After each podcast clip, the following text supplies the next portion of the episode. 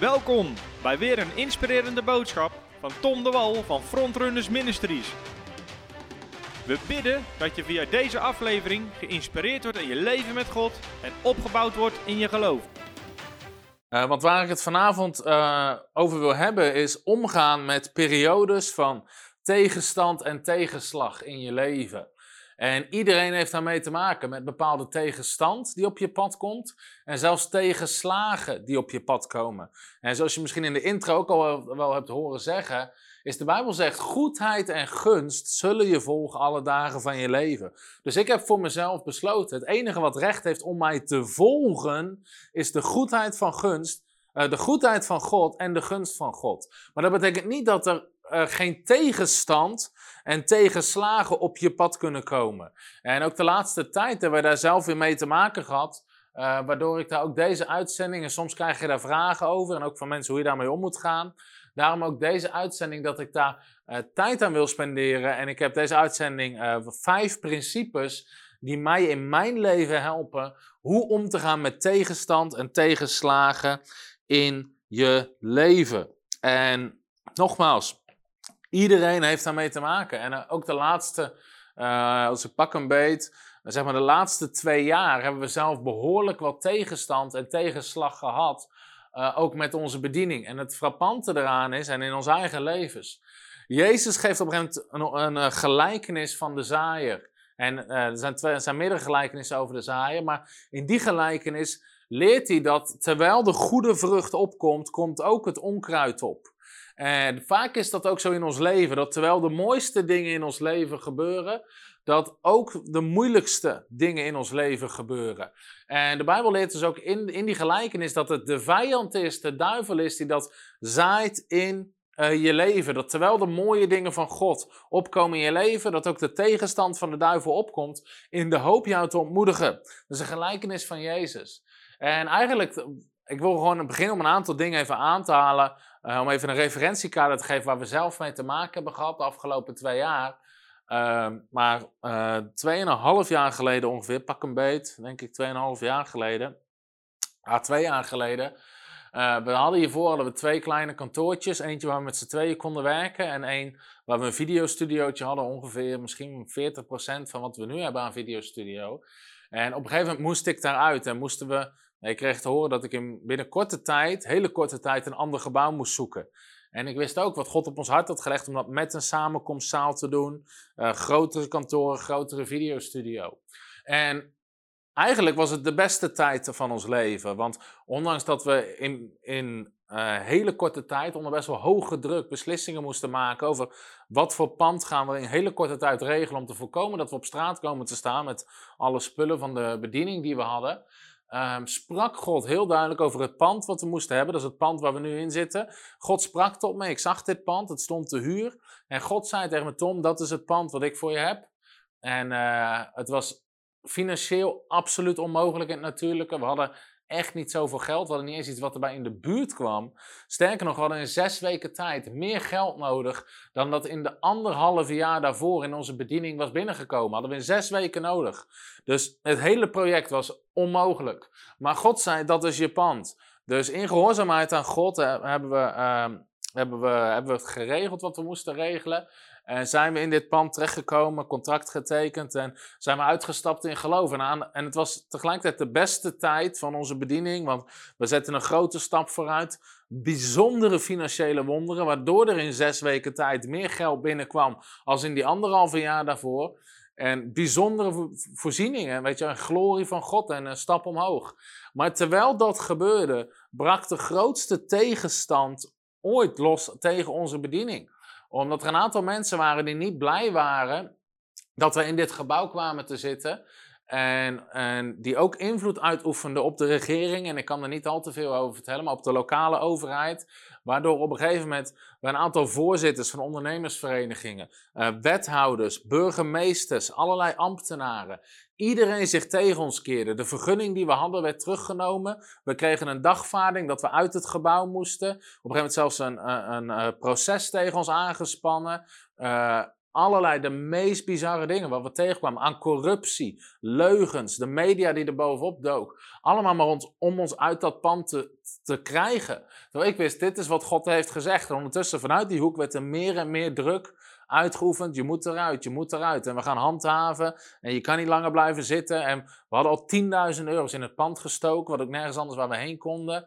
En dat was best wel een hele moeilijke tijd. En van alle kanten druk die wordt uitgeoefend, de media die over je schrijft. Uh, ook ambtenaren die, die liegen, die bedriegen. Die... We hebben de meest bizarre dingen meegemaakt. Waarvan als ik ze zou vertellen, de meeste mensen niet eens zouden geloven dat dat in Nederland gebeurt aan corruptie en bedriegerij vanuit de overheid. En uh, was, was een enorm lastige periodes. Dat is iets waar we eigenlijk vandaag de dag nog steeds mee te maken hebben, omdat het nog steeds niet helemaal over is. Ehm, dus dat is iets wat, wat al twee jaar lang speelt. Uh, gewoon om even wat context te geven. En ook de laatste tijd hebben we best wel, veel, best wel wat tegenstand en tegenslagen gehad. Sowieso, uh, Jan Sjoerd Pasterkamp, natuurlijk mijn geestelijke vader. Ik had eigenlijk twee geestelijke vaderfiguren in mijn leven die enorm belangrijk waren. Eén was niet echt een geestelijk vader, maar was wel iemand die heel erg dicht bij ons stond. En was namelijk een profeet Waarvan ik echt ervoer dat God die had gegeven aan onze bediening en aan, ons, en aan mij en mijn vrouw om met ons te staan. Dat was Steve Myring. En ieder jaar kwam hij twee keer naar ons toe en dan brachten we een tijd met hem door. En hij was altijd zo accuraat in het profetische. Letterlijk bijna alles in ons leven heeft hij van tevoren geprofiteerd. Wat hij niet kon weten. Het gebouw waar we in zitten heeft hij geprofiteerd. De hele mediabediening waar je nu naar zit te kijken heeft hij geprofiteerd. De auto waar ik in zit heeft hij geprofiteerd. Zelfs namen van personeelsleden die we aan zouden nemen. Terwijl hij van niks wist, had hij geprofiteerd. Weet je, en hij stond enorm dicht bij ons. En Jan Sjoerd Pastenkamp, wat mijn geestelijke vader was.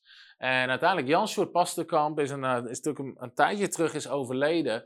En uh, van Jan Sjoerd zagen we het in die zin aankomen, al was het maar korte tijd van tevoren. Hij was vaker zwak, maar ehm, die uh, twee dagen daarvoor, drie dagen daarvoor, kon nog in het ziekenhuis bij hem komen om afscheid te nemen van hem. En wisten gewoon, dit is klaar, zijn leven is voorbij. Hij heeft het werk volbracht wat God hem gegeven had om te doen. En hij stierf. Ehm, en de dag dat hij stierf, uh, ik was onderweg met uh, twee mensen van ons team naar uh, de Bijbelschool van Herman Boon. En eh, helemaal boven in het land. we zouden daar een dag met, bij Herman doorbrengen. En om ook te overleggen over een eigen voltijdschool die we op termijn willen starten. En terwijl ik in de auto zit, werd ik gebeld door een andere voorganger. En die vertelde me dat Steve was overleden. En Jan Sjoerd en Steve overleden op dezelfde dag. Dus in, op één dag was ik twee geestelijke vaders kwijt. En eigenlijk zowel de profeet die naast onze bediening stond met geestelijke uh, raad en profetieën. En Jan Sjoerd met al zijn wijsheid en alles wat hij mee had gemaakt. vielen in één klap weg van onze bediening. Uh, op één dag. Echt bizar. Aan de andere kant van Amerika, van de andere kant van de wereld, in Amerika Steve. En in Nederland Jan Sjoerd. Ik geloof niet dat dat toeval is, maar op één dag vielen ze weg uit ons leven. En, en slechts een, uh, een korte tijd daarna Ehm, maar een aantal eh, weken geleden is mijn eigen vader, mijn natuurlijke vader, uh, is overleden. En uh, ook, ook, eigenlijk stuk ontzettend triest. En ook terwijl we grote dingen eigenlijk aan het doen waren met de bediening, waren 10, 12.000 boeken aan het verspreiden. En, en mijn eigen vader overleed. Dus midden in die tijd, weet je, moesten we ook daarmee dealen. En dat zijn gewoon een aantal dingen die gebeurd zijn de afgelopen tijd, los van uh, wat er constant uh, speelt en gebeurt in een bediening. En de meeste mensen die buitenaf uh, staan of op een afstandje kijken naar wat er gebeurt en je spreekt, zien niet altijd wat er gebeurt nog achter de schermen. En niet dat dat, wat ik daar meer mee bedoel, is, is, achter de schermen. Ik ben blij, God zij dank, dat alles goed draait. weet je, de zegen van God is erop. We hebben een goed team. We zijn, we zijn blij met elkaar. Weet je, dus daar spelen geen dingen. Alles zit organisatorisch goed. We zijn financieel gezegend. Zelfs in de coronatijd, waarin het een hele hoop inkomsten, natuurlijk ook nog, waar we mee te maken hebben, coronacrisis, waardoor een hele hoop inkomsten van de bediening wegvallen, omdat je niet kan spreken, geen conferenties, uh, al die dingen meer, geen buitenlandse reizen, valt allemaal weg. Uh, maar gewoon wat ik meer bedoel is, wat er soms achter de schermen nog op je afkomt met een bediening aan kritiek, uh, tegenstand en dingen waar je mee te maken hebt. Waar heel veel mensen niet echt een, een beeld van hebben, omdat, omdat we het daar niet zo vaak over hebben. Gelukkig niet.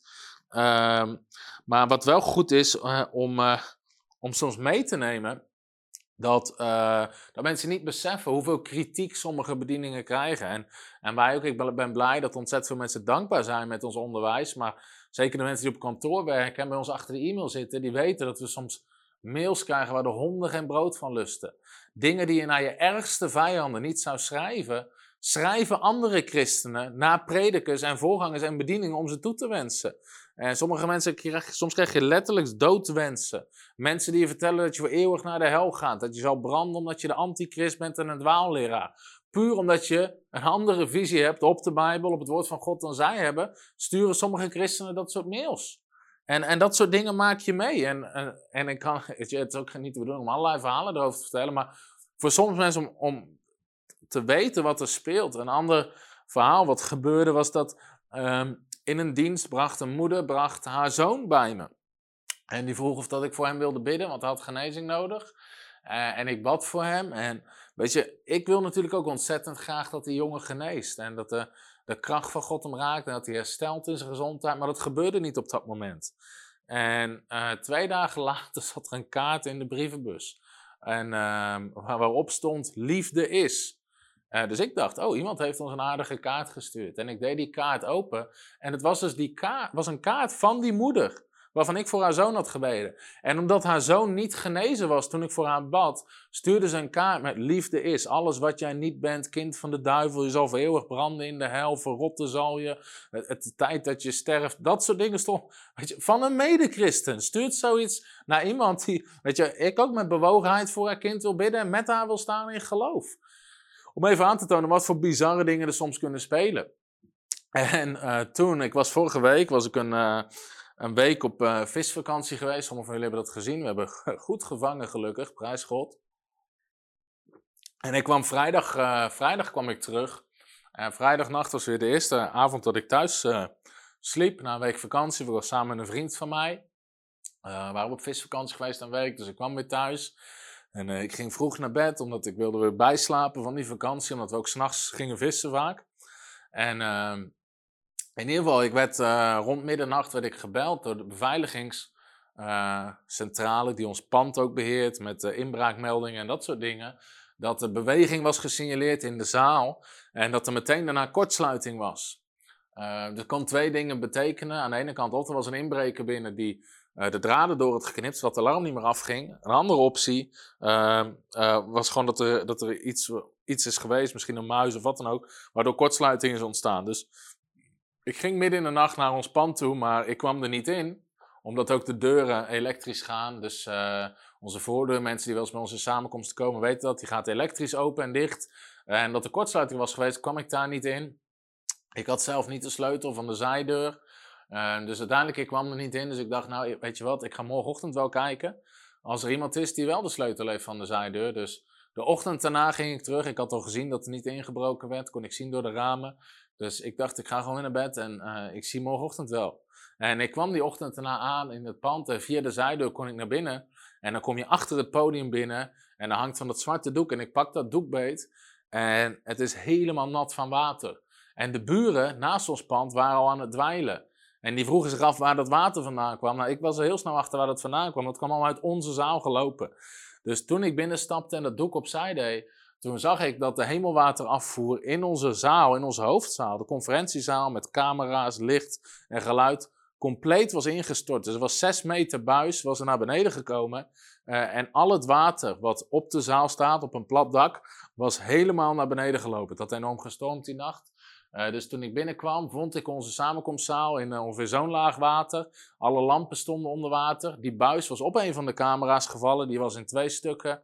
Uh, en van alles en nog wat was er beschadigd. En we hebben even een paar foto's. hier zie je nog dat heel de zaal donker is, omdat er kortsluiting was. Hier zie je een stukje van die buis die naar beneden is gekomen. En ehm, even een andere foto. Ja, is goed. En uh, daar was dus op een van onze camera's gevallen. Dus uh, die camera die, uh, die was letterlijk in twee stukken gebroken. Of een andere mag ook.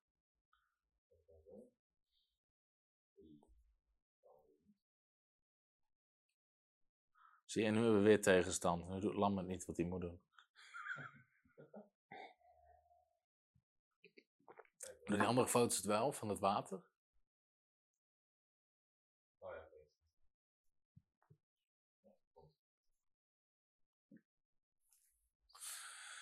Hier zie je de camera die echt uh, compleet in, uh, in stukken is gebroken en op de grond was gevallen. Het statief waar die op stond uh, was kapot.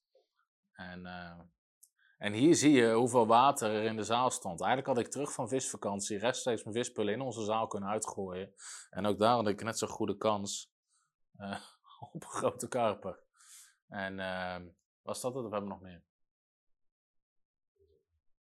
Ah, je ziet nog meer de camera die echt in een paar stukken is. In ieder geval, um, dus ik kom daar binnen en de vloerbedekking letterlijk dreef in de zaal.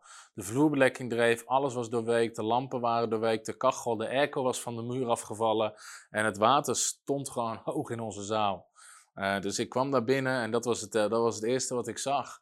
En, um, en in ieder geval, waar het op neerkwam, was Twee jaar terug, in 2018, hebben we er acht weken over gedaan. Om, en toen was onze bediening nog een heel stuk kleiner, veel minder mensen erbij betrokken. We hebben er acht weken over gedaan om met een paar goede vrienden, onder andere Kort, die voor ons werkt, en een paar andere vrijwilligers, uh, hebben er acht weken over gedaan om die zaal op te bouwen en zo te maken. En uh, door alle water wat erin stond, moesten we alles eruit halen. De vloerbedekking, de lampen, alle techniek. Uh, we moesten heel de zaal strippen om te laten drogen, dweilen, waterstofzuigers. En waar we acht weken over hadden gedaan om op te bouwen, hebben we in een uurtje of acht hebben we dat helemaal moeten strippen. Uh, gelukkig waren er heel snel een aantal vrijwilligers ter plaatse en hadden we zo veertien mensen die hielpen. Maar het was in ieder geval niet fijn om te zien dat waar je acht weken over hebt gedaan om op te bouwen en in de loop der jaren uit te bouwen en beter te maken, dat dat vervolgens in acht uur helemaal kaal gestript wordt. Dus uh, maandag zaten we hier weer in een kale loods met een getimmerd podium en verder helemaal niks. En moesten we eigenlijk dus weer opnieuw beginnen. Om even een aantal dingen, uh, wat ik hiermee niet wil, het doel van dit verhaal is niet om aan te tonen dat ik een heftig leven heb, helemaal niet. Weet je, ik, ik ervaar nogmaals de goedheid en de gunst van God aan alle kanten. En God is goed en God is goed voor ons, Hij zorgt voor ons. Waarom ik dit deel, is omdat ik niet een soort ideaalplaatje wil creëren van een geloofsprediker uh, die nooit ergens problemen mee heeft, of die nooit tegenstand of tegenslag ervaart. Ik geloof ook niet dat het daarom gaat. Het gaat erom hoe ga je ermee om en wat is de uitkomst aan het eind. En ik geloof dat dat veel belangrijker is. En ik weet ook, er zijn mensen die veel ergere dingen meemaken in hun leven. Uh, weet je, mensen kunnen allerlei ellende meemaken in hun leven. Maar deze uitzending wil ik gebruiken om vijf sleutels te delen over hoe ga je om met tegenstand en tegenslag. En iedereen heeft daar zijn eigen verhaal in. En ik snap dat het ene verhaal is erger dan het andere verhaal. Maar we hebben hier in ieder geval allemaal mee te maken. Dus hoe ga je daarmee om? En ik denk uh, in Johannes 16, vers 33. Uh, dat is wel even een goede tekst om gewoon altijd in gedachten te houden. Want het is dus niet zo dat, dat, het, uh, dat als je maar genoeg geloof hebt, dat je geen problemen overkomt. Uh, sommige mensen die, die bekritiseren daarmee de geloofspredikers. Uh, van ja, als je genoeg. zij zeggen dat als je geloof hebt, dat je geen problemen hebt. Nou, ik ken niemand die dat preekt. Dat als je maar genoeg geloof hebt, dat je niks overkomt. De boodschap is niet dat je geen probleem overkomt, maar dat je je geloof kan gebruiken om ze te overwinnen. Heb je Johannes 16, vers 33? Jezus zegt zelf: Deze dingen heb ik tot u gesproken. Wat alles wat hij heeft gezegd, waarom heeft hij dat gesproken? Ten eerste, opdat u in mij vrede zult hebben. Dus je vrede mag nooit geroofd worden, wat er ook gebeurt. In de wereld zult u verdrukking hebben, zegt Jezus nadrukkelijk. In de wereld, in deze wereld zal er altijd verdrukking, uh, moeilijkheden, problemen en uitdagingen zullen er altijd zijn. Maar Jezus sluit hiermee af. Heb goede moed, ik heb deze wereld, of ik heb de wereld overwonnen. Dus dat is de boodschap die Jezus geeft. En het is een hoopvolle boodschap. In de wereld heb je verdrukking, heb je tegenstand, heb je, heb je moeilijkheden. Maar Jezus heeft die wereld al overwonnen. En we leven nu in zijn vrede, ondanks dat we nog steeds dat soort dingen meemaken. Dus het gaat er niet alleen om dat je geloof gebruikt dat bepaalde dingen niet gebeuren, wat ook kan. Uh, en daar geven we ook onderwijs over, over je geloof. Maar geloof is soms juist nodig in tijden van uitdagingen en tijden van problemen. Want als mensen met hun probleem naar Jezus kwamen, wees Jezus altijd op hun geloof. Dus geloof is juist een sleutel om uit problemen te raken. Niet per se altijd om ze te voorkomen. Het is voor mij Mark Henkins die zegt: geloof kan niet iedere berg voorkomen, maar geloof kan wel iedere berg verplaatsen. En dat geloof ik met mijn hele hart, want jij zegt: met geloof in je hart kan je bergen verplaatsen. Je kan ze niet allemaal voorkomen, maar je kan ze wel verplaatsen. En ik geloof wel dat dat een woord van God is voor mensen die nu zitten te kijken. Jouw geloof kan niet iedere berg voorkomen, maar jouw geloof kan wel iedere berg verplaatsen. En ik wil uh, vijf sleutels met je brengen, gewoon waarheden met je delen, om de moeilijke tijden, tegenstand en tegenslag heen te komen. Het zijn geen sleutels hoe je bijvoorbeeld rouw moet verwerken in je leven, dat is ander onderwijs, hoewel dat hier wel mee te maken heeft, maar rouwverwerking is een ander proces als je mensen verliest, maar gewoon problemen en tegenstand, hoe ga je daarmee om? Um, het allereerste, de allereerste waarheid die mijn leven heeft veranderd op dit gebied is dat God brengt niks op jouw pad wat jij niet aan kan.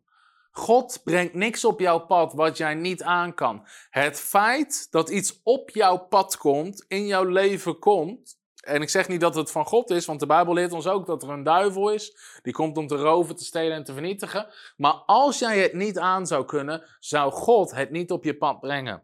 En um, even kijken, 1 Korinthe 10 vers 13 is een hele bekende tekst. Uh, maar zo'n ontzettend belangrijke waarheid in je leven. En ik wil zoiets zeggen ook over de apostel Paulus. 1 Korinthe 10 vers 13. Meer dan een menselijke verzoeking is u niet overkomen. Eh, iedereen, nogmaals, ieder mens heeft hiermee te maken met die verzoekingen. Meer dan een menselijke verzoeking is u niet overkomen. God is getrouw. Dat moet altijd staan in je leven. God is trouw. Zijn trouw reikt tot in de hemel. Hij zal niet toelaten dat u verzocht wordt boven wat u aan kunt. Dus als er dingen in je leven komen, testen, de dingen die je overkomen, testen je ook. Dan kan je het altijd aan. Maar hij zal u met de verzoeking ook de uitkomst geven om die te kunnen doorstaan. Enorm duidelijke tekst. God staat niet toe dat jij verzocht wordt, dat er testen komen, moeilijkheden in je leven, zonder dat jij ze kan overwinnen, want God is trouw. En een voorbeeld hiervan staat in Exodus 13, vers 17, waar we lezen dat God het volk Israël uit, het, uh, uit Egypte leidde, bracht naar het beloofde land. En ze komen dan uh, net in Exodus 12 daaruit. En in Exodus 13 zegt dit. Toen de farao het volk had laten gaan, is het gebeurd dat God hen niet leidde langs de weg door het land van de Filistijnen. Hoewel dat korter was. Dus er was een kortere weg naar waar ze naartoe moesten. Maar God gebruikte die weg niet. Waarom niet? Want God zei: Anders zal het volk het berouwen bij het zien van oorlog. En willen terug naar Egypte keren. Oké. Dus er was een korte weg om te komen waar ze moesten zijn. Maar God wist, dan moeten we langs de Filistijnen. En die gaan onherroepelijk oorlog verklaren aan mijn volk.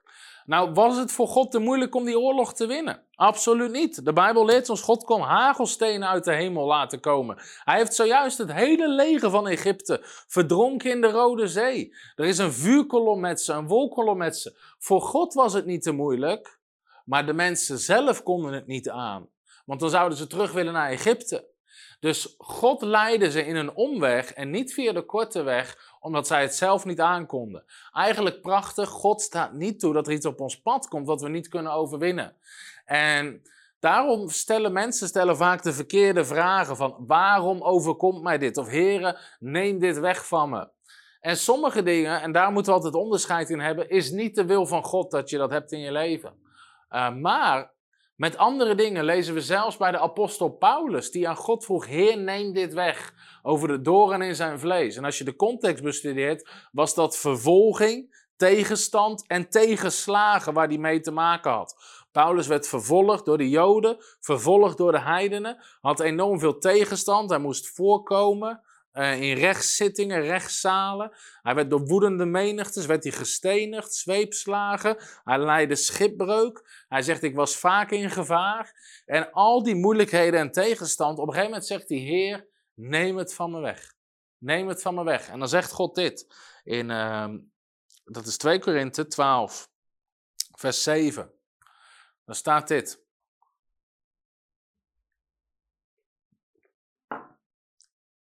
En opdat ik mij door het alles overtreffende karakter van de openbaringen niet zou verheffen, is mij een doorn in het vlees gegeven, een engel van Satan, om mij met vuisten te slaan, opdat ik mij niet zou verheffen. Hierover heb ik de Heere driemaal gesmeekt dat hij van mij weg zou gaan. Nogmaals, in de context gaat het over tegenstand en tegenslagen. Dus Paulus had bepaalde openbaringen van God die hij wilde verspreiden, maar de Satan werkte hem tegen. En God zei, of Paulus zei tegen God, Heer, neem al die tegenstand, neem die weg. Maar hij, God heeft tegen mij gezegd, vers 9, mijn genade is voor u genoeg. Mijn genade is voor u genoeg, want mijn kracht wordt in zwakheid volbracht. Daarom zal ik liever roemen in zwakheden, opdat de kracht van Christus in mij komt wonen. Daarom heb ik zelfs een behagen in zwakheden, in smadelijke behandelingen, in noden, in vervolgingen, in benauwdheden om Christus wil. Want wanneer ik zwak ben, dan ben ik machtig. Oké. Paulus vroeg aan God om al die moeilijkheden en problemen weg te nemen. Maar het antwoord van God was: Mijn genade is genoeg. God gaf hem genade, de kracht van God om het te dragen en door te gaan. En dan komt Paulus tot de conclusie. Hij zegt: Ik heb geleerd om te, om te behagen in die zwakheden. hij, hij zegt bijna: Ik heb geleerd om blij te zijn met die moeilijke omstandigheden.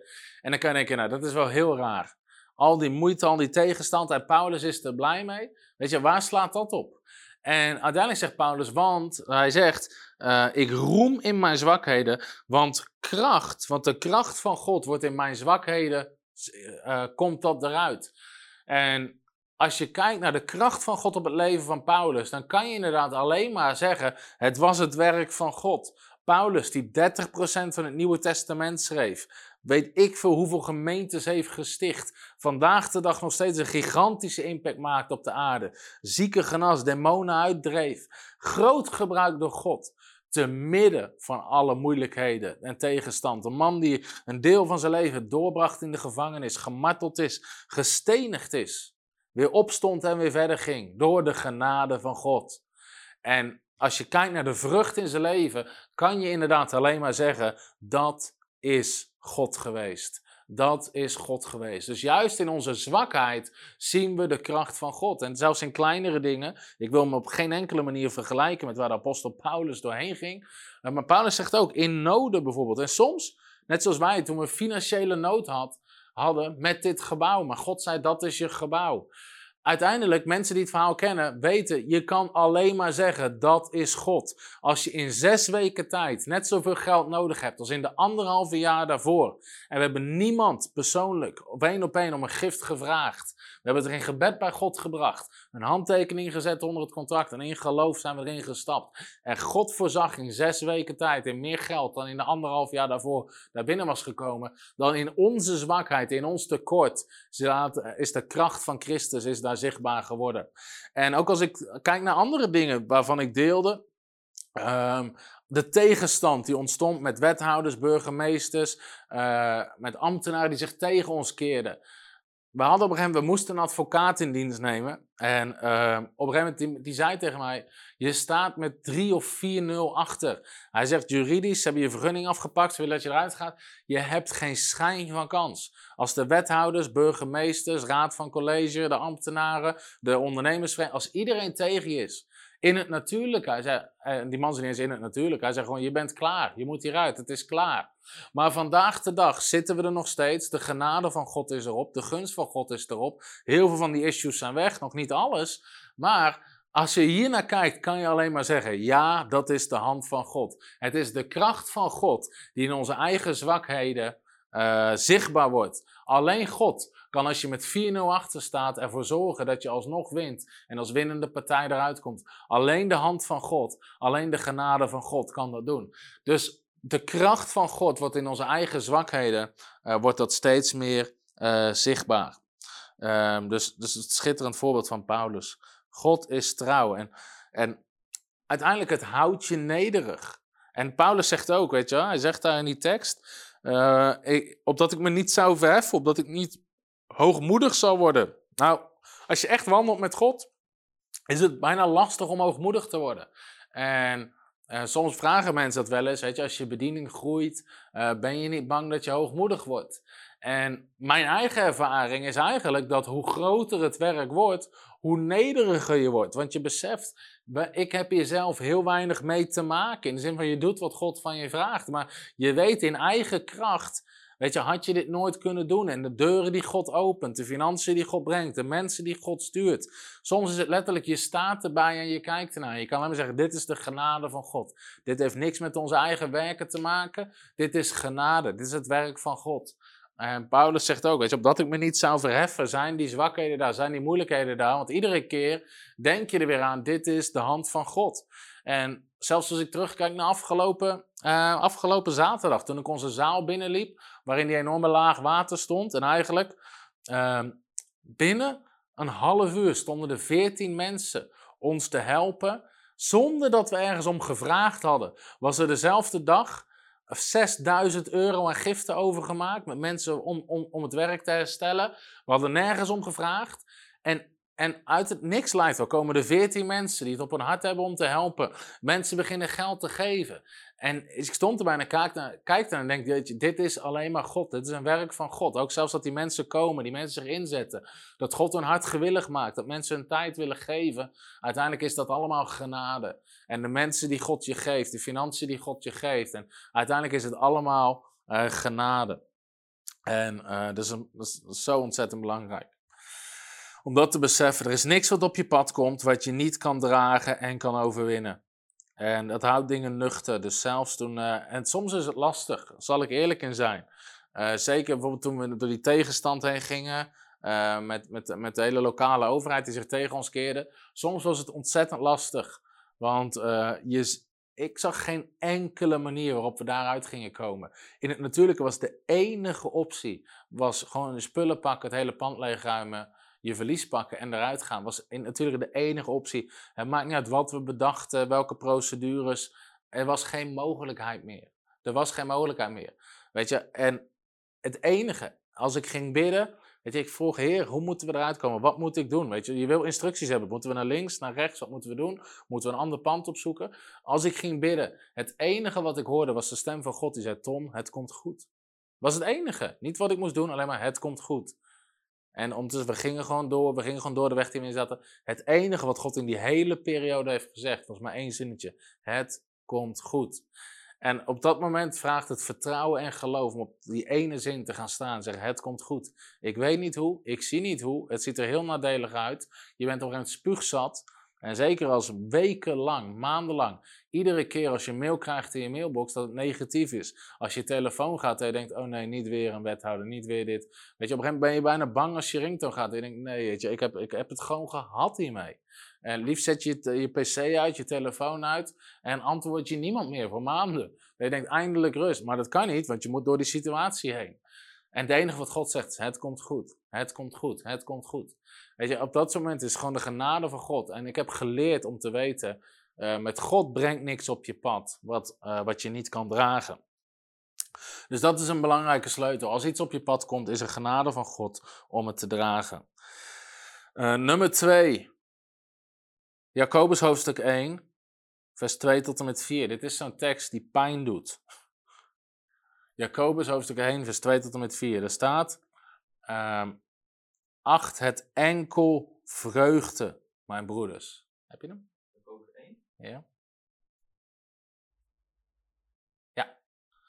Acht het enkel vreugde, mijn broeders, wanneer u in allerlei verzoekingen terechtkomt.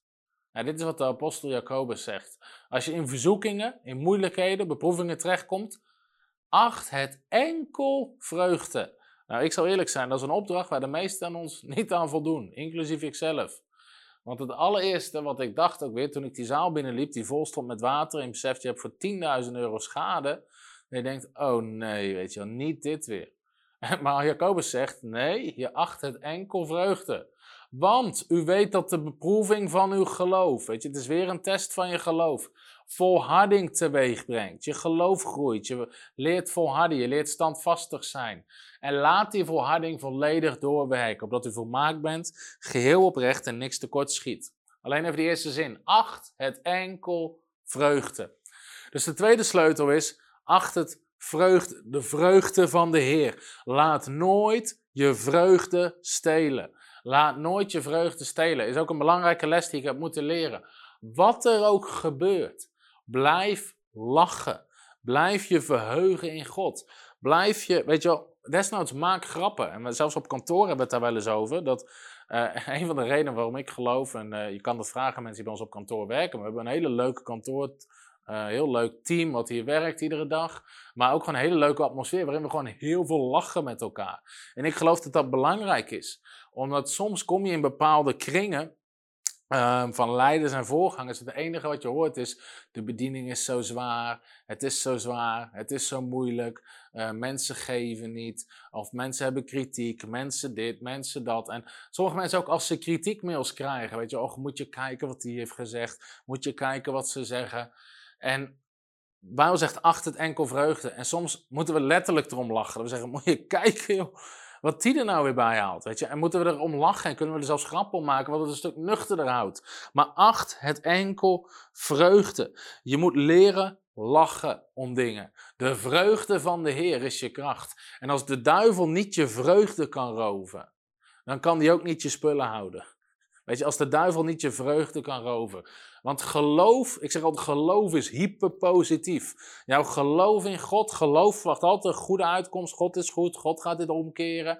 En dan word je automatisch blij van. Jezelf verheugen is ook omdat je al kan zien wat de toekomst van God is voor je leven. De Bijbel zegt dat zelfs Jezus zich verheugde uh, aan het, uh, aan het kruis uh, in, in Hebreeën, ik moet hem eigenlijk even goed lezen. Daar staat met vreugde, ik ga hem goed lezen zodat ik die tekst niet verkeerd aanhaal, maar Hebreeën hoofdstuk 12. Daar zegt de Bijbel, hij heeft om de vreugde die in hem in het vooruitzicht was gesteld, het kruis verdragen. Om de vreugde die hem in het vooruitzicht. Jezus, zijn ontzettend zware, moeilijke kruisdood en marteling, heeft Jezus kunnen verdragen uh, vanwege de vreugde die hij had om wat erachter lag. Namelijk dat hij zou opstaan uit de dood, zonen en dochters van God terug zou brengen bij de Vader, dat hij zou zitten aan de rechterhand van God. Hij keek al over het probleem en de uitdaging heen naar de uitkomst. En dat is wat vreugde doet. Dat is wat vreugde doet. Dus leer jezelf om je te verheugen. Vreugde is een keuze. Vreugde is een keuze. Het is geen emotie. Wij denken dat blij zijn een emotie is. Als ik me goed voel, als de omstandigheden goed zijn, dan ben ik blij. Uh, als, ik, als, ik niet, als ik me niet blij voel, weet je, als de omstandigheden slecht zijn, dan ben ik niet blij. Dan verheug ik me niet. Maar de Bijbel zegt verheug je. Het is een opdracht. Jacobus zegt niet, als je je goed voelt, verheug je. Hij zegt nee, verheug je. Paulus zegt hetzelfde in de Filippenzenbrief. Uh, die hebben denk ik ook erin staan. Filippenzen 4 vers 8. Misschien staat hij op dezelfde slide, weet ik niet. En Nehemia 8 vers 10.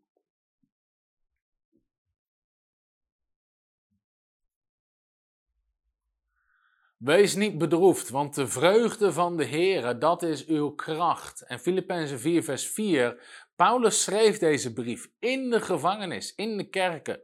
En dat was geen gevangenis zoals vandaag de dag met een PlayStation, een tv en iemand die je drie keer per dag eten kon brengen. Dat was gewoon een kerker. En met ratten, uh, ziektes, allerlei verschrikkelijke dingen.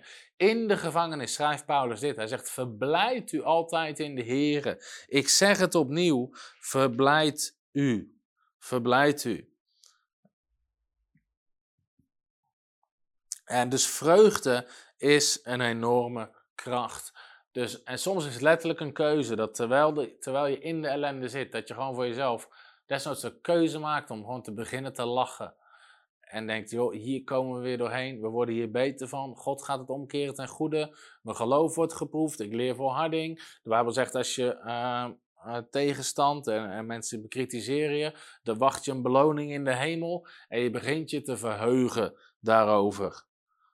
En weet je, ik vergelijk altijd de vreugde van God en ik heb een teaching daarover staan uh, van de Greater Power Conference. Het geheim van wandelen in constante kracht heet die preek. Over de vreugde van de Heer. Maar ik ook zeg, als jij je blijft verheugen, de duivel brengt ellende op je pad. En ik geloof ook wat hier afgelopen week is gebeurd met al die waterschade, is het plan van de duivel om ons te stoppen en te ontmoedigen. Helemaal omdat we morgen dus gaan starten met een serie over demonie en bevrijding. Ik geloof niet dat het toeval is dat er twintig jaar lang niks mis is met de afvoer en drie dagen voordat je gaat starten met een training over demonie en bevrijding, dat je hele zaal vernield wordt.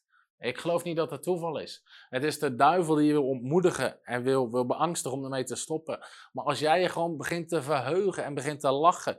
Het is alsof hij de tv probeert uit te zetten met de afstandsbediening. Maar die tv blijft gewoon aanstaan. Weet je, en hij drukt maar en hij drukt maar. Dat is wat hij probeert. Hij brengt ellende op je pad en hij verwacht dat je uitgaat. En in plaats daarvan begin je te lachen en je te verheugen. En hij drukt maar en hij drukt maar, maar er gebeurt niks.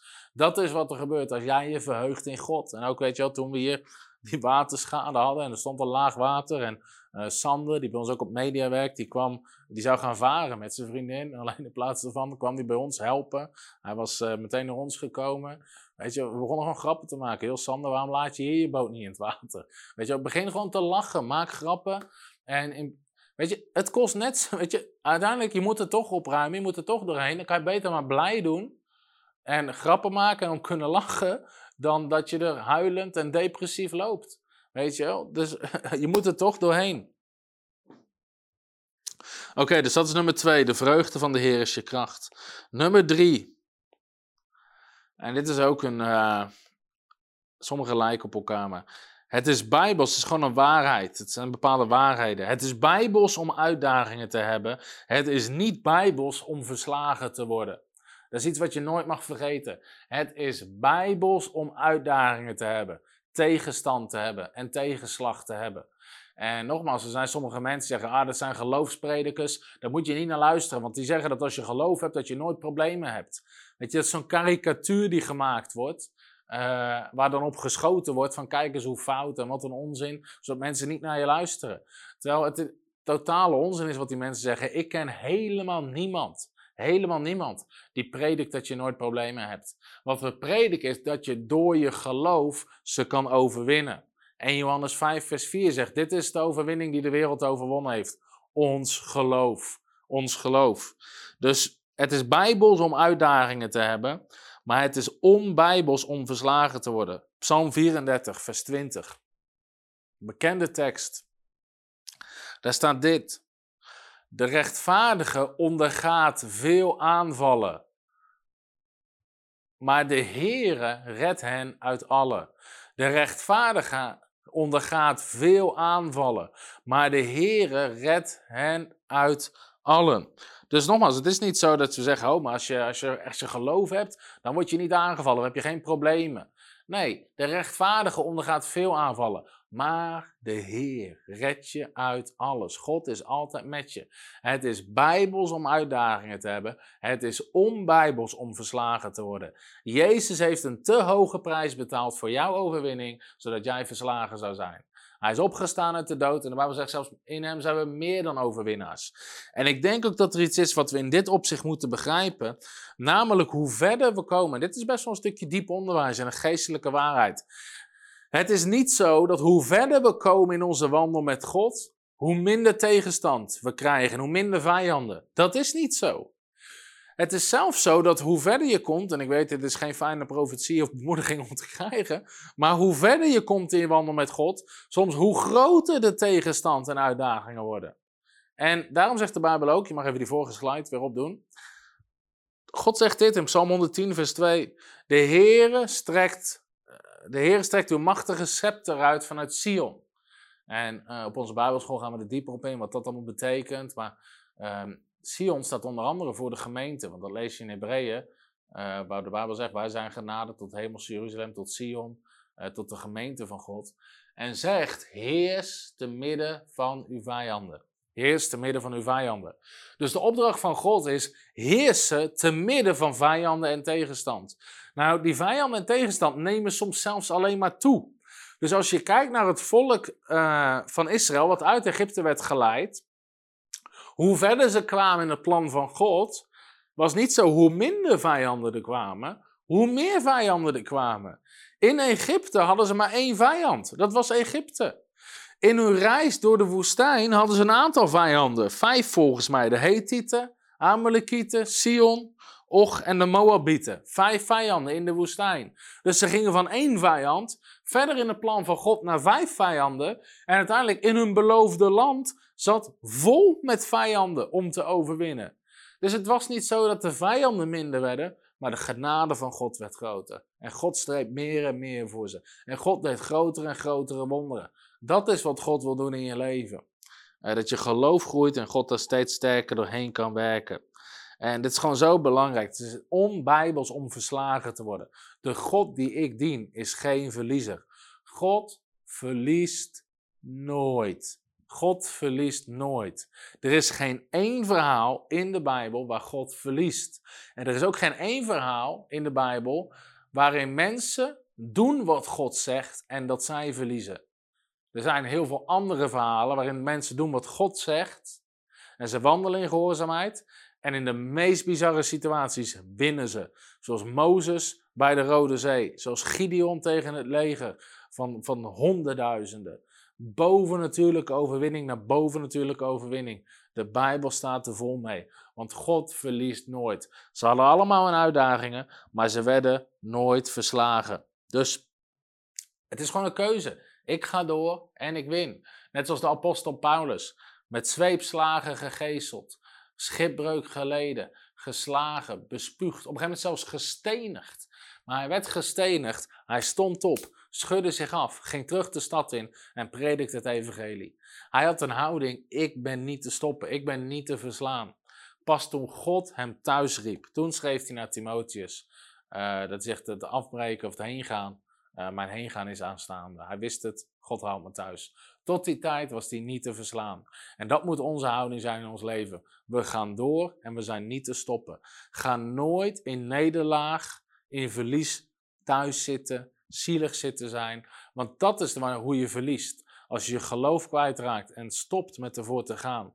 En er zijn veel christenen die zitten vast in hun nederlaag. En ze vinden zichzelf zielig. En ze hebben zelf medelijden. En kijk eens wat mij is overkomen. En die heeft dit gezegd en die heeft dat gedaan. En toen is dit gebeurd. En, en er kunnen zelfs verschrikkelijke dingen gebeurd zijn. Het verliezen van een geliefde. Uh, wat dan ook. Maar ga door. Ga door. Ga door. En uh, die getuigenissen zijn immens van mensen die gewoon doorgingen. En uiteindelijk zegt de Bijbel dit: God, uh, of Romeinen 8, vers 37, God heeft ons meer gemaakt dan overwinnaars. Ik denk dat we die tekst ook hebben. Romeinen 8, vers 37.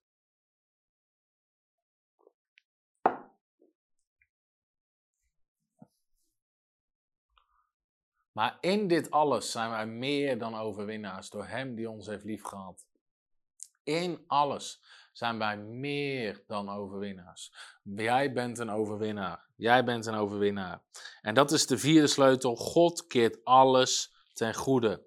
God keert alles ten goede.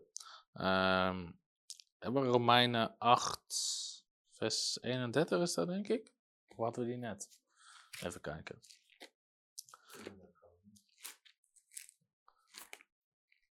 Anders heb ik hem hier.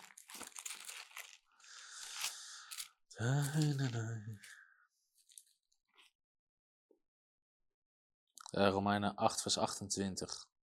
Ik weet niet of ik die heb daar. Denk niet. Romeinen 8, vers 28. Ook zo'n kernwaarheid. Daar staat.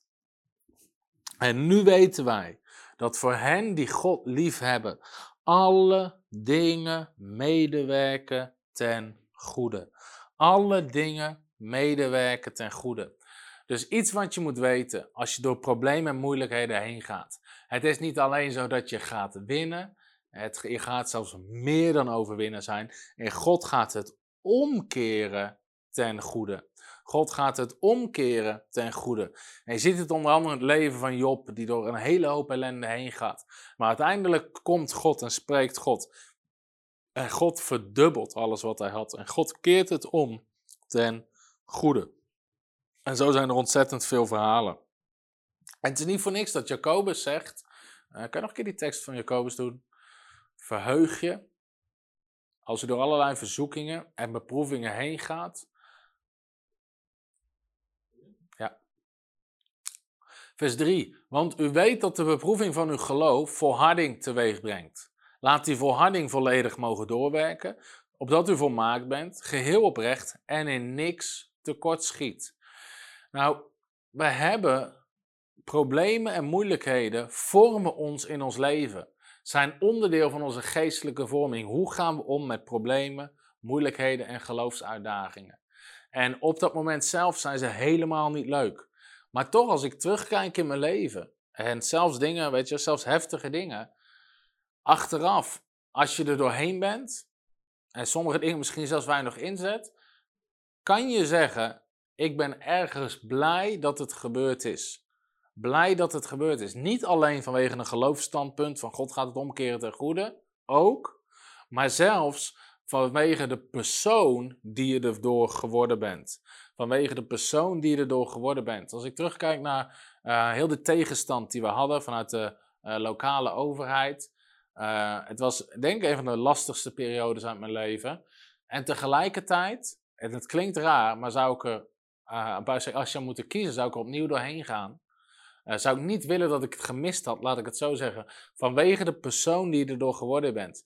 Uh, ik heb er zo ontzettend veel van geleerd. Wat ik wel moet doen, wat ik niet moet doen. Ik heb geleerd dat, ik, weet je, de stem van God, ook al zegt God maar één zinnetje, het komt goed. Dat dat in de grootste situatie, het kleinste zinnetje wat God spreekt, het enige is wat je nodig hebt. Ik heb geleerd om mijn geloof vast te houden in dat soort situaties. Ook al ziet het eruit alsof niks werkt. Weet je, uh, mijn karakter is erdoor gevormd. Ik ben er een stuk slimmer door. Hoe ik met dingen om, dingen om moet gaan, waar ik rekening mee moet houden. En zelfs hoe politieke spelletjes werken, waardoor je er voortaan eerder doorheen prikt. Uh, waardoor je zelfs scherper wordt in dat soort dingen. En uiteindelijk, dat soort dingen vormen je. En daarom zeggen we ook, laat het, laat het zijn werk doen. Zodat je uiteindelijk uh, in niks meer tekort schiet. Dat het je steeds meer volmaakt. En, en Weet je, en iedere keer weer zie je gewoon de goedheid van God. En, en zelfs nu met die waterschade, wat absoluut niet leuk is, maar weet je, de afgelopen dagen ben ik gewoon ontzettend dankbaar. Als ik zie waar we stonden, dat wat we, voor, wat we 2,5 jaar terug met een paar mensen acht weken over hadden gedaan, dat onze organisatie en bediening nog zo klein was, dat er nu in een uur gewoon 14 mensen op de stoep staan. Er is niet eens een oproep gedaan, een algemene oproep van kom allemaal helpen. Nee, gewoon een paar mensen heen en weer appen. 14 mensen, zonder te ergens om vragen, duizenden euro's over gemaakt. Iedereen helpt je, steunt je. Weet je, daar ben ik gewoon God gewoon dankbaar voor. Dat God laat zien, weet je, welke mensen om je heen staan. Dat Hij erbij is, dat Hij je er doorheen trekt. En zelfs nu de mensen zich inzetten om het weer te herstellen. Hoe snel mensen zich instellen, inzetten. De gunst van God die op dingen zit. Weet je, het vormt je. Dat soort dingen vormen je en het, en het voedt je geloof en het maakt je sterker. En Paulus zegt ook op een andere plek, zegt hij, alles waar jij doorheen bent gegaan, kan je nu anderen in versterken. Dus ook als ik naar dat soort dingen kijk in mijn leven, als ik mensen spreek die moeilijkheden hebben met gebouwen of zo, kan ik zeggen, hé, hey, Weet je, ik heb daar een getuigenis over, hoe moeilijk het was. Maar God is getrouw en God gaat doorbreken. En luister naar de stem van God. Of mensen die schade hebben, financieel. Dus je kan zeggen, hé, hey, weet je, geloof me, God gaat erop komen. Dat soort dingen. Je kan anderen bemoedigen waar je zelf doorheen bent gegaan.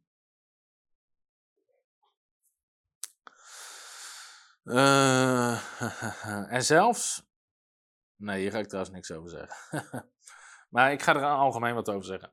Uh, ontzettend veel christenen hebben ook een moeilijke tijd achter de rug, soms bij een gemeente.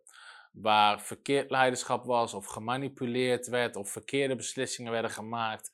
Mensen die beschadigd zijn door leiderschap in kerken, wat verkeerd ging. En, um, en sommige mensen blijven daar heel lang in vastzitten in teleurstellingen, gaan niet meer naar de kerk toe.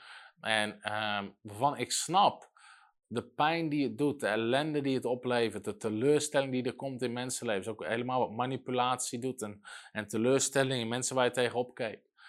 Um, maar ik geloof aan de andere kant ook dat we door, er doorheen mogen. En, en ik kan dat zelf ook zeggen in mijn eigen leven, dat achteraf uh, we ook op dat gebied in hele moeilijke situaties hebben gezeten. Uh, maar achteraf als je er doorheen bent, dat je, kan, uh, dat je er beter van bent geworden. Omdat je het sneller leert herkennen. Uh, leert wat je zelf nooit zou willen doen. En soms ook gewoon leert hoe dingen niet moeten. Wat soms minstens zo waardevol is als hoe dingen wel moeten. Al die dingen meer. Wat er ook op je pad komt. welke steen de duivel ook op voor je voeten gooit om je te laten struikelen. Zorg dat het een opstapsteen wordt om verder te komen en hoger te klimmen. Leer ervan, deel erover met andere mensen, help andere mensen doorheen en groei erdoor. En word er niet bitter. Dat is een bekend gezegde. Word je bitter of word je beter? Dus, ehm, dus ik denk dat dat ook ontzettend uh, goed is om altijd uh, God keert het ten goede en je leert erdoor, je wordt erdoor gevormd. Nummer 5, en deze vind ik heel erg belangrijk. En dat heeft een beetje te maken met uh, wat ik net zei. 1 Korinthe 12, vers 26 en vers 27. Staat dit. Dat is de vijfde sleutel. 1 Korinthe 12, vers 26 en 27. Als één lid leidt, leiden alle leden mee. Als één lid eer ontvangt, verblijden alle leden zich. Samen bent u namelijk het lichaam van Christus en ieder afzonderlijk zijn leden. Zijn leden. Nou, Paulus spreekt hier over het lichaam van Christus, de kerk, de gemeente. En hij zegt: iedereen heeft zijn plaats in het lichaam. Ehm, maar om door moeilijke periodes en tegenstand en tegenslag heen te komen, wat ontzettend belangrijk is, is zorg voor een gezonde geestelijke omgeving. Zorg voor een gezonde geestelijke omgeving in je leven. Je vrienden waar je mee omgaat. Uh, vrienden kan je kiezen, familie niet. En sommige mensen komen uit hele moeilijke familiesituaties. Uh, maar je vrienden kan je kiezen. Uh, een gemeente kan je kiezen. groeigroepen of bijbelschool kan je kiezen. Al, zorg voor een goede geestelijke omgeving. En ik merk dat dat zo'n ontzettende zegen is. Ook als wij, toen wij zelf door moeilijke processen heen gingen, dat je geestelijke, stabiele, volwassen mensen om je heen hebt. Die voor je bidden, die bemoedigen, die profetieën ontvangen, die je steunen. Het zorgt voor een gezonde geestelijke omgeving, waardoor je nooit in een isolement raakt. Net zoals de profeet die op een gegeven moment riep, Heer, ik ben de enige nog. Weet je, en God zei, nee, ik heb nog duizenden anderen. Maar zorg dat je, en daarom zeg ik altijd even, zorg alsjeblieft dat je een kerk vindt waar je, waar, je, waar je tot bloei kan komen. En ook al ben je teleurgesteld in de ene kerk, zoek een andere kerk die wel past. Uh, zorg dat je daar gezonde relaties hebt. Want als je door moeilijke tijden heen gaat, als één lid leidt en je bent verbonden met het lichaam, leiden al die andere leden mee. En al die andere leden kunnen je helpen en versterken. En dus wat ik zei, dat afgelopen zaterdag, zonder dat we iets vroegen, zonder de veertien mensen in één keer te helpen, te dweilen met waterstofzuigers, waren aan de gang. Weet je, mensen die met hun werkkleding in een overhemd binnenkwamen, net de schoenen, net de broek, en mee begonnen water, eh, gewoon puin te ruimen. Uh, mensen die inderdaad een, een dag plezier afzeiden met hun familie om, om te komen helpen. En dan merk je, je bent onderdeel van een lichaam. Je hoeft het niet alleen te doen. Je doet het met elkaar. Mensen nogmaals die zonder oproep gewoon massaal geld beginnen te storten. En geen kleine bedragen. En om op te bouwen, zo snel mogelijk te herbouwen. Dus niet eens afwachten van, oh, doet de verzekering iets. Nee, gewoon hier, nu kopen. Dingen kopen en herbouwen, beginnen. Weet je, mensen die gewoon meteen met staan. En, maar dat heeft te maken met een gezonde geestelijke omgeving. Dat is zo waardevol. En, dat, uh, en uh, ook voorgangers moet ik zeggen. Zowel toen mijn vader overleed, uh, als toen Jan Sjoerd overleed en Steve. En ook nu met de waterschade dat voorgangers, meteen die dag met die waterschade, werd ik al door vier, vijf voorgangers, vandaag ook weer door een voorganger gebeld. Kunnen we helpen? Heb je een andere zaal nodig? Heb je financiën nodig? Uh, kunnen we mensen, wat kunnen we doen? Kunnen we je helpen? En dat, dat komt omdat je onderdeel bent van een gezond geestelijk leven. Dat je vriendschappen hebt, dat je verbondsrelaties hebt, dat je in het lichaam van Christus staat en niet aan de buitenkant zit omdat, omdat je denkt dat het allemaal niet goed is. Dus zorg voor een gezonde geestelijke omgeving voor mensen die met je kunnen staan, voor je kunnen bidden, met je kunnen bidden, die misschien profetieën ontvangen, die je bijstaan met raad of gewoon met hele praktische hulp. Maar dat soort dingen gebeuren, je hoeft het ook niet alleen te dragen, maar zorg wel dat je gezond verbonden bent met een groep. En, en wat we ook zien bij ons op de Bijbelschool, sommige mensen zijn teleurgesteld van, door een gemeente. En en ik snap ook dat je vindt niet 1, 2, 3 een andere gemeente. Maar sommige van mensen zeggen, hé, hey, maar dan komen in ieder geval iedere week naar bijbelschool. En daar doen ze nieuwe vrienden op. Uh, die met hun staan in geloof. Of, of een groeigroep bij je in de buurt. Of wat dan ook. Maar zorg dat je aangesloten bent in het lichaam van Christus. Want als één lid leidt, leiden die andere leden mee. En die komen je helpen. Dus ik geloof ook dat dat een hele uh, belangrijke uh, sleutel is om door moeilijke periodes heen te komen. Even kijken of dat er nog uh, eh, vragen zijn. Maar voordat ik die vragen ga beantwoorden, voor mensen die daar niet op wachten, wil ik in ieder geval bedanken dat je gekeken hebt. Vanaf volgende week komt dus de serie over demonie, bevrijding in de geestelijke wereld. Gaan we uitzenden op dinsdagavond, gewoon een vaste tijd om 8 uur. Dus ik wil je echt aanmoedigen om dat te gaan kijken, ook dat te delen met mensen. Ik geloof dat het heel belangrijk onderwijs is, zeker in Nederland. Ik wil je bedanken voor uh, mensen die voor ons gebeden hebben, ook afgelopen week, toen ze het op Facebook zagen staan. En sowieso de mensen die gewoon met ons staan, wil ik je ontzettend voor bedanken. Blijf, ons, blijf ook bidden voor de bediening, voor, de, voor open deuren, voor wijsheid, voor inzicht en voor al die dingen meer. En uh, misschien ben je al partner, wil ik je daar ook van harte voor bedanken. Mensen die gewoon maandelijks met ons staan en steunen. Als je nog geen partner bent van Frontrunners, wil ik je van harte uitnodigen om dat te worden. Dus je helpt ons mee op maandelijkse basis om het koninkrijk van God te bouwen, het evangelie te verspreiden, het goede nieuws te verspreiden. En uh, zeker als we straks weer helemaal los kunnen gaan met evenementen, we doen conferenties, uh, campagnes, we hebben vier of vijf bijbelscholen. Uh, weet je, we doen ontzettend veel voor het Koninkrijk van God. En het zou een eer zijn voor ons als je daaraan mee wil doen. En ons op maandelijkse basis wil ondersteunen. Dan kan je naar www.frontrunnersministries.nl slash partners gaan. En dat je zaai het zaad wat jij op je hart hebt. Uh, en help ons maandelijks mee, zou daar enorm vereerd door zijn. Als je trouwens partner wordt, wij zien partner als een samenwerking. Dus jij helpt ons mee uh, om te doen wat, we, wat God ons voor geroepen heeft. Maar wil ook een zegen zijn voor jou. Dus partners krijgen alle producten die we uitbrengen, krijgen ze gratis. Je krijgt mijn, uh, mijn boeken, mijn nieuwe boeken krijg je gratis. de bestaande boeken sturen we op. Dus we willen gewoon een zegen zijn naar twee kanten toe. Dus als je nog niet bent, wil ik je van harte uitnodigen om dat te worden. Ik ga even kijken of er nog vragen zijn. Je kan natuurlijk ook een eenmalige gift geven als je dat wil. Gewoon via onze website, via het rekeningnummer of via deal. Eens even kijken. Ik zie dat Tessa reageert. Tessa heeft ook een schitterend getuigenis over uh, hoe de vreugde van God eruit depressie trok. En uh, Tessa was ook met ons in die hele periode van uh, tegenstand, problemen. Als er nog vragen zijn, kan je ze stellen.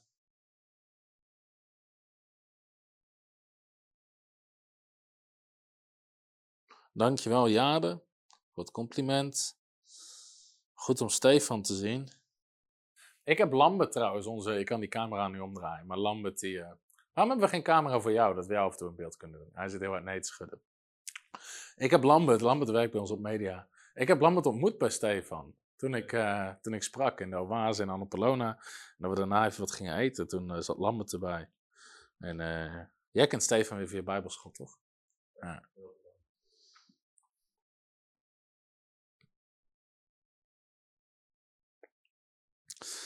Ik lees ook van Jan Hoornman over strijd. Weet je, Jan, we staan met je in geloof. En de, de gunst van God en de, is al op jullie leven.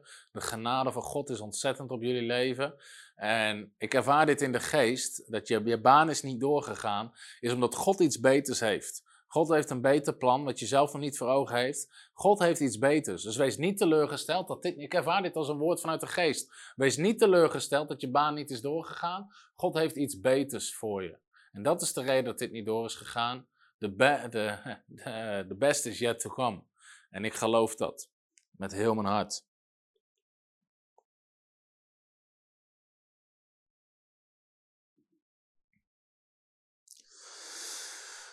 Amen. Zijn er nog meer mensen met vragen, opmerkingen? Anders gaan we zo afsluiten.